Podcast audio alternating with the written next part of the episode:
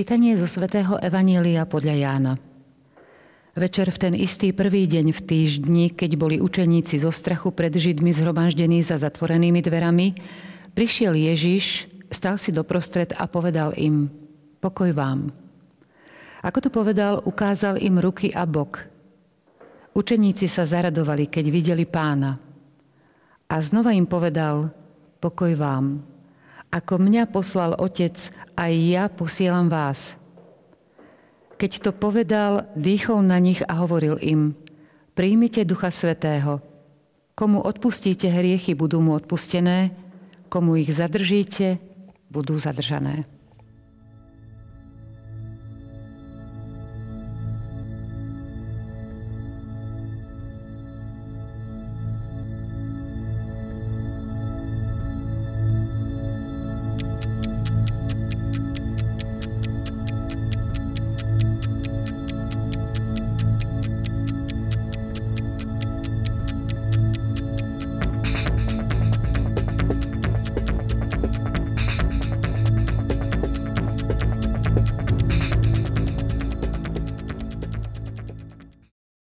Sme v období slávnosti zoslania Ducha Svetého.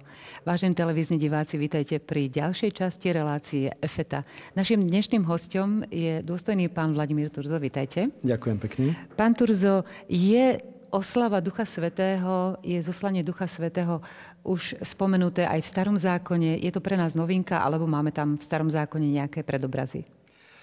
Samozrejme, že máme aj predobrazy, ale zoslanie Ducha Svetého, tak ako ho zažili na Turíce apoštoli, je samozrejme nové.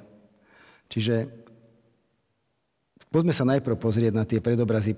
Pozrime sa, ako sa táto udalosť, taká jedinečná um, a výnimočná, veľmi dôležitá v živote prvej cirkvi a vôbec cirkvi a vôbec dejín kresťanstva, ako sa táto udalosť pripravovala. Pretože je nám jasné, že každá veľká udalosť dejín spásy napríklad narodenie Ježiša Krista, alebo jeho smrť na kríži, majú svoje predobrazy v starom zákone. Veď predsa proroci po stáročia pripravovali e, izraelský národ na príchod Mesiáša, aby boli schopní v tom momente, keď to nastane, toho Mesiáša prijať. A ak považujeme e, zoslanie Ducha Svetého naozaj za jednu z kľúčových udalostí, tak musia existovať predobrazy a teda Boh si pripravoval aj takýmto spôsobom túto vynimočnú, vynimočnú udalosť. Prvá vec, ktorú by sme mohli povedať, my slávime e, sviatok, alebo slávnosť, to je najvyšší stupeň toho sviatku, liturgický, liturgický stupeň slávnosť. Zoslania Ducha Svetého slávime 50 dní po Veľkej noci, čo grecky znamená Pentekosté, preto napríklad aj v niektorých e, jazykoch, odvodených treba od latinčiny, Pentekoste je názov pre naše Turíce. To, že je to 50 dní po Veľkej noci, je dané tým, že skutky Apoštolov v druhej kapitole, spis svätého Lukáša, skutky Apoštolov, nám opisujú túto udalosť práve v tomto časovom období. Ale my v starom zákone máme predobraz, ktorý, aj tam veľmi pekná taká súvislosť, na ktorú si poukážeme, že e, slávili tzv. sviatok 7 týždňov, čo je 49 dní. A na záver, teda v, v, tento sviatok, tých 49 dní po Veľkej noci, to boli vlastne dožinky, prinášali Bohu z prvého obilia, z prvej úrody, prinášali Bohu obety. Neskôr, asi v druhom storočí pred Kristom, si v súvislosti s týmto dňom, tých 50 e, dní po Veľkej noci, začali pripomínať ehm, to, že Boh dal v starom zákone izraelskému národu zákon a tzv. Sinajskú, Sinajskú zmluvu. Toto nachádzame v písme svetom v 19. kapitole knihy Exodus. A tu je veľmi taká pekná paralela, že Boh, ako to opisuje tá kniha Exodus, dal izraelskému národu zákon my slávime v tento deň po Veľkej noci, 50. deň, slávime zoslanie Ducha Svetého, ktorého môžeme vnímať, že skrze Neho nám Boh dáva nový zákon, ako keby završuje to odovzdávanie nového zákona, pretože nový zákon prináša Ježiš Kristus. Duch Svetý, ktorý je ten, ktorý pokračuje v misii, v poslaní Ježiša Krista, je ako keby tým završením toho odovzdávania nového zákona zo strany Božej. Čiže nachádzame tu naozaj také veľmi pekné paralely medzi tým starým a novým zákonom. A treba aj, už aj tých, tých, ten sviatok tých 7 týždňov, aj tam vieme nájsť takú peknú paralelu. Duch Svetý, hovoríme o ovoci Ducha Svetého, hovoríme o daroch Ducha Svetého, hovoríme o, o doslova ako keby o plodoch ovoci, ktoré Duch Svetý dáva. Čiže tam súvisí to s tými, s tými dožinkami, s tým odovzdávaním úrody Bohu. Takže tých paralel samozrejme je, je niekoľko. Potom um, také veľmi pekné, čo sa mne páči, že um, keď opisuje svätý Lukáš slavnosť zoslania, teda tú, tú udalosť zoslania Ducha Svetého, tak e, oni sa nachádzajú v uzavretom priestore, je to malá skupina ľudí, zostupí na nich Duch Svetý, ktorý naplní celý dom.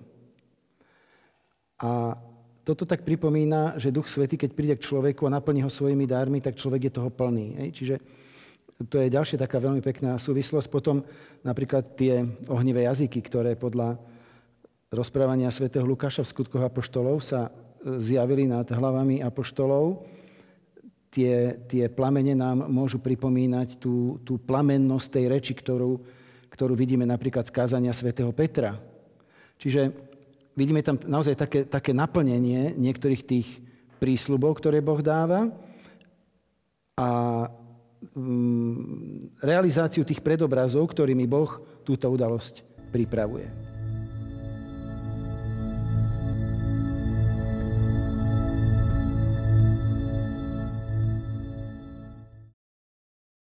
Večer, v ten istý prvý deň v týždni, keď boli učeníci zo strachu pred Židmi zhromaždení za zatvorenými dverami, prišiel Ježiš, stal si doprostred a povedal im, v tomto texte práve čítame, nie na 50. deň prišiel Ježiš, ale večer v ten istý prvý deň v týždni. Takže kedy sa to vlastne myslí? Toto je veľmi zaujímavá, zaujímavá okolnosť e, sviatku zoslania Ducha Svetého, že my čítame na Turice Evangelium svätého Jána, ktoré opisuje vlastne ten prvý deň, ako to hovorí evangelista, keď Ježiš stal z mŕtvych. Samozrejme, za tým treba vidieť teológiu svätého Jána. Ako nám chce Ján podať toto tajomstvo.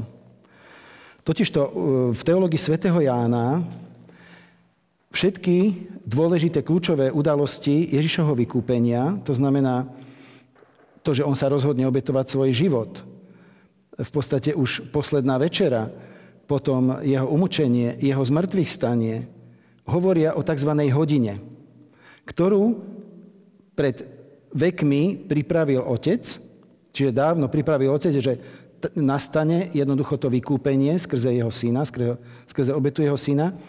A pán Ježiš ako syn, ktorý v poslušnosti plní vôľu otca, prichádza, aby naplnil túto hodinu otcovu. Čiže e, u Jána vidíme, že všetky tieto udalosti ako keby chcel zhrnúť do jedného momentu, čo nevnímajme ako časový moment, ktorý odpočítavame na chronologickej osi, ale vnímajme to ako taký zásah Božej milosti do sveta. A zoslanie Ducha Svetého patrí do tejto úvodzovkách hodiny Otcovej. Pretože my napríklad máme v 19. kapitole, keď pán Ježiš zomiera na kríži, tak evangelista Ján uvádza, že pán povedal, je dokonané, naklonil hlavu a odovzdal ducha. Čiže už tu máme vlastne alúziu, pripomienku, alebo nás to tak navádza, že Ježiš odovzdáva svojho ducha, odovzdáva ho, odovzdáva ho svetu, odovzdáva ho otcovi.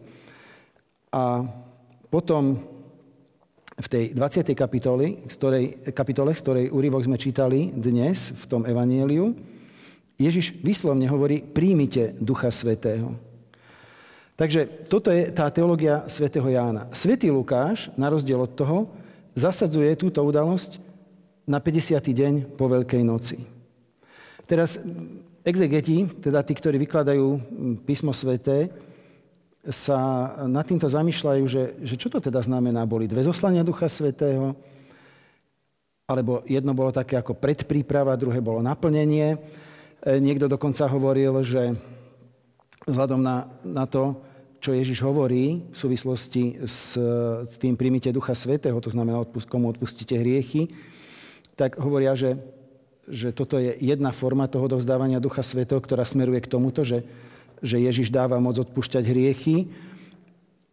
Takže je, je taká forma odovzdania, že jednotliv, pre jednotlivcov, ktorá má rozmer toho jednotlivca a potom je e, ten rozmer taký, taký misionársky, taký pre spoločenstvo toho Ducha Svetého, odovzdávania Ducha Svetého. Ehm, ja by som povedal, že nechajme tieto rozlišovania pre, pre biblistov, pre teológov. Pre nás sú dôležité e, tieto veci, že napriek tomu, že nachádzame zdánlivo také rozpory medzi Lukášom a Jánom, ktoré ale v skutočnosti nie sú rozpormi, lebo my vnímame teológiu týchto dvoch autorov, teda Lukáša a Jána, ale sú tu dôležité momenty a čo je veľmi dôležité a čo je spoločné medzi nimi obidvomi, Ježiš dáva Ducha Svetého potom, čo odchádza k Otcovi. Keď čítame tú 20. kapitolu Evanelia svätého Jána, keď sa pán Ježiš stretne ako z mŕtvych stali s Mariou Magdalénou, tak e, v jednom momente povie, nedrž ma, lebo ešte som nevystúpil k Otcovi. Čiže on vystupuje k Otcovi. A až potom príde toto, príjmite Ducha Svetého. U Lukáša máme zoslanie Ducha Svetého po Ježišovom vystúpení k Otcovi, čiže v skutkoch Apoštolov. Čiže u obi dvoch máme tento moment. Ježiš končí svoju pozemskú púť, vystupuje k Otcovi a až potom dáva Ducha Svetého. Z čoho vyplýva pre nás automaticky? Duch Svetý je tu na to, aby pokračoval v diele Ježiša Krista. Čiže je pokračovateľom toho poslania, misie Ježiša Krista medzi, medzi ľuďmi. Pretože tým, že Pán Ježiš fyzicky odchádza a nie je možné e, dosiahnuť všetkých veriacich, ktorí v neho uveria, tak preto je potrebný Duch Svetý, ktorý môže takýmto spôsobom spritomňovať Ježiša Krista bez ohľadu na čas a priestor. Dokonca hovorí, je lepšie, aby som odišiel, aby som ma mohol zoslať Ducha Svetého. Áno, áno že áno, doslova hovorí, že lepšie, aby som, lebo keď odi, keby som neodišiel, ne, nemôže k vám prísť tešiteľ. Čiže presne toto je to, keby Ježiš bol fyzicky viazaný na jedno miesto a jeden čas, nemôže obsiahnuť celý svet. Ale práve skrze Ducha Svetého Boh môže obsiahnuť celý svet a darovať svetu to, čo mu darovať chcel práve skrze tento velikánsky dar.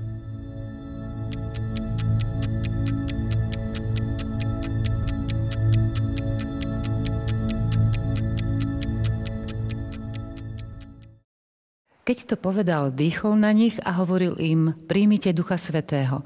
Komu odpustíte hriechy, budú mu odpustené, komu ich zadržíte, budú zadržané. Mohli by sme sa pristaviť práve pri tom slove dýchol na nich a hovoril im.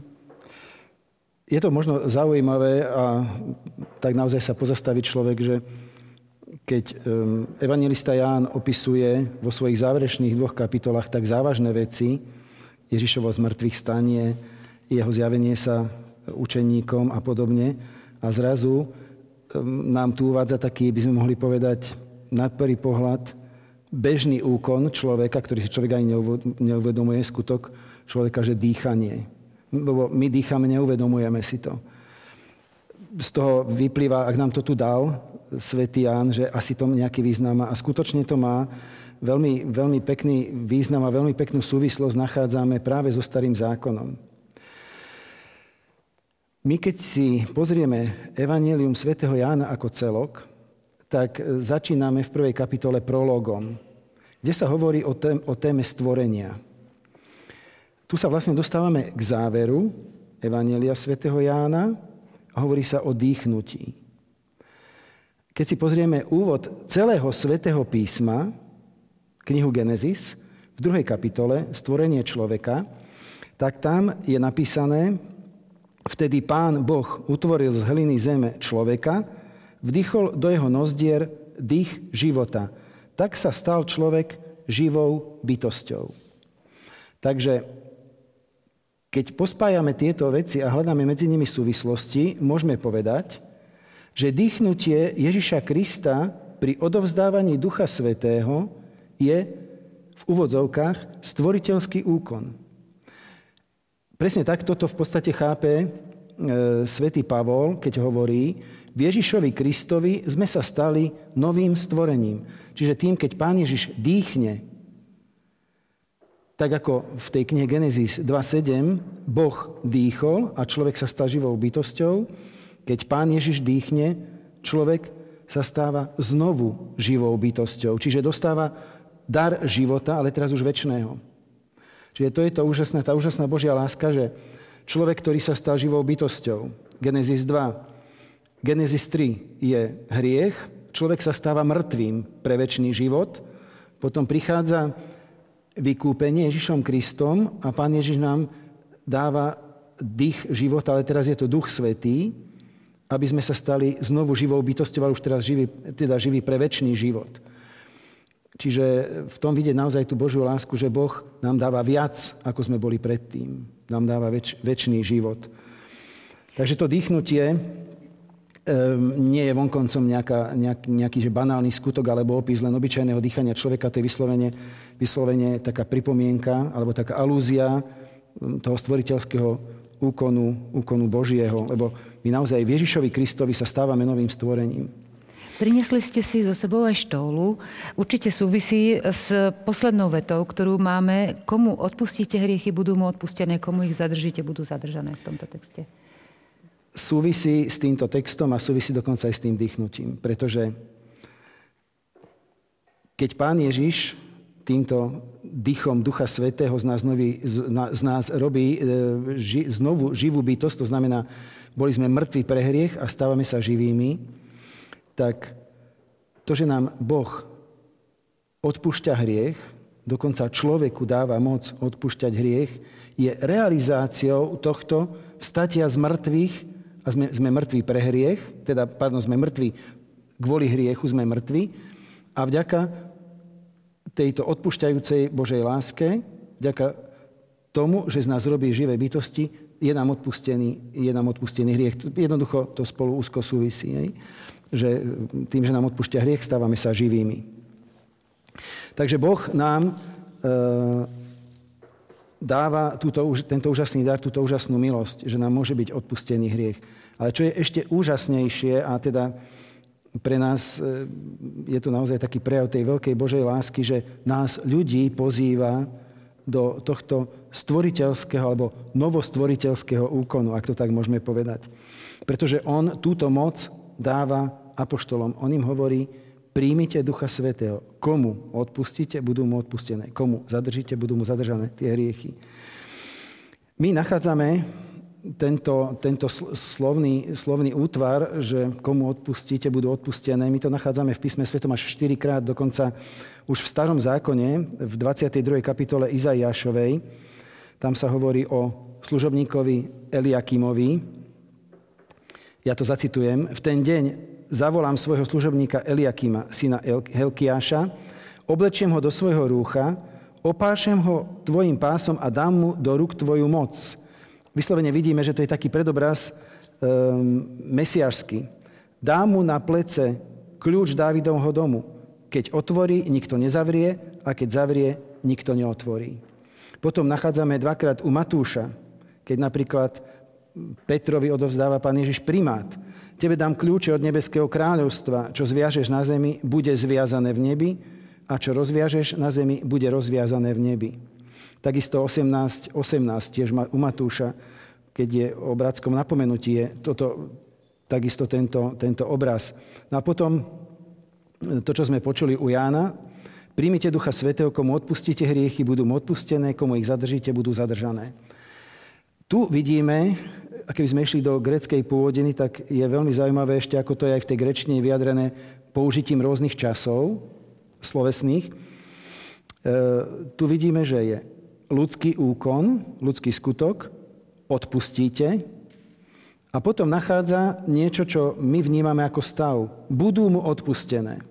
Čiže človek urobí úkon, na základe ktorého nastane nejaký stav. Odpúšťam, budú mu odpustené.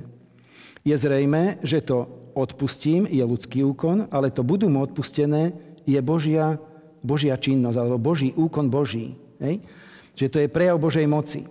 Čiže toto je, toto je tu krásne vidieť, tú, tú spätosť medzi tým ľudským úkonom a tým, čo urobí Boh, tou Božou, Božou akciou. A toto previazanie je práve vďaka, vďaka tomu Duchu Svetému. Takže preto som si ja doniesol štólu, ktorá je symbolom kňazskej moci a práve fialovú štolu, ktorú my kňazi používame pri vysluhovaní sviatosti zmierenia, pretože tá kňazská štola, tá fialová štola je práve symbolom tej moci, že ja človek som vďaka Duchu Svetému dostal túto moc. Samozrejme, hriech môže odpustiť jedine Boh, teda Boh je ten, ktorý toho človeka očistuje od hriechu, robí ho znovu spravodlivým, že z, tej, z toho stavu tej nespravodlivosti, do ktorej sa dostal následkom hriechu, ho uvádza do, hriech, do, do stavu spravodlivosti, to môže urobiť iba Boh. Ale je to na základe toho kňazského rozrešenia.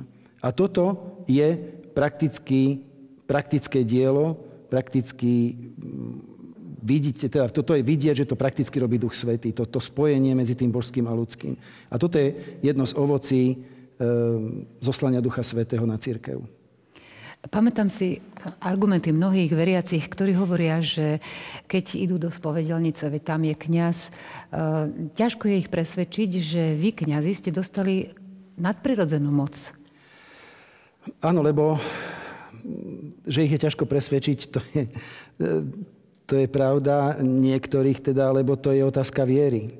To, na toto nemáme žiadny dôkaz, na základe ktorého by sme museli kapitulovať, že áno, je to tak. Tak ako máme dôkazy profánnych vied, matematiky, fyziky alebo nejakých iných profánnych vied, tzv. pozitívnych vied. Toto je otázka viery. Na základe svätého písma ja tomu buď verím, alebo tomu neverím, ale práve v dnešný deň slávnosti zoslania Ducha Svetého to v tom písmo, písme Svetom čítame, že Boh túto moc dal človekovi. Pre nás je to úžasné a môžem povedať, že pre nás kňazov, keď si toto uvedomíme, je to aj um, veľká, obrovská, to som chcel povedať, obrovská zodpovednosť a taký dôvod na veľkú pokoru, že ja, nehodný človek, som dostal takúto moc a je to prejav naozaj úžasnej Božej lásky.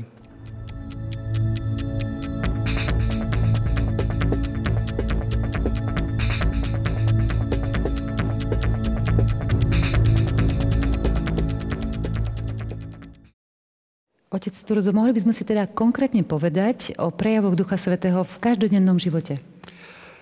Keby sme chceli um, obširne sa tomu venovať, tak by nám nestačila ani jedna takáto relácia, samozrejme, ale ja by som chcel vypichnúť jednu veľmi konkrétnu vec, ktorú cítim, že potrebujeme prosiť, modliť sa za ňu veľmi intenzívne a to je jeden z darov Ducha Svetého. Že existujú nejaké dary Ducha Svetého, vieme už z knihy proroka Izajaša z 11. kapitoly, kde je ich vymenovaných sedem a mne sa zdá, že jeden z tých darov, ktorý potrebujem veľmi intenzívne prosiť, je dar múdrosti. A že si on môžeme prosiť, nám samotné písmo svete hovorí, a to aj zacitujem, e, svätý Jakub vo svojom liste. Ak niekomu z vás chýba múdrosť, nech si prosí od Boha, ktorý dáva všetkým štedro a bez výčitky a dostane ju. Ale nech prosí s vierou, bez pochybovania. Čiže každý z nás môžeme mať múdrosť Ducha Svetého. Múdrosť Ducha Svetého nie je to, čo e, zvykneme nazývať inteligencia. To znamená, človek môže byť úžasne e, obdarovaný inteligenciou, ale môže mu chýbať múdrosť Ducha Svetého. Ten dar múdrosti nám pomáha priblížiť sa k Bohu a pochopiť svet tak, ako ho vidí Boh. To znamená vidieť svet, e, veci vo svete, súvislosti vo svete, vo svetle Božom. A toto je niečo, čo veľmi potrebujeme, aby sme vedeli jednotlivým veciam, jednotlivým skutočnostiam v našom živote dať to správne miesto v našom živote a správne miesto v rebríčku hodnôt.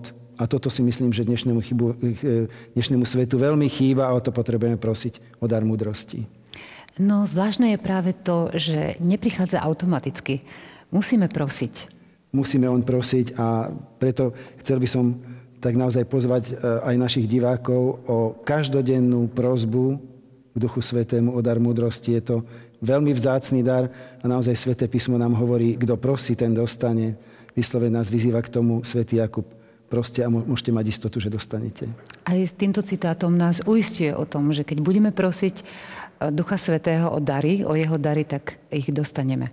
Ale bez pochybovania musíme prosiť. Je to bez pochybovania, áno. Tak aj to si želáme. Všetci eh, ďakujeme Otec Turzo za vysvetlenie, ďakujeme za účasť v našej relácii. A ja ďakujem. Ďakujeme vám, vážení televízni diváci, za pozornosť. Ďakujeme a želáme vám veľa darov Ducha Svetého, aby ste si vyprosili, aby ste ich zakúsili. Dovidenia opäť o týždeň.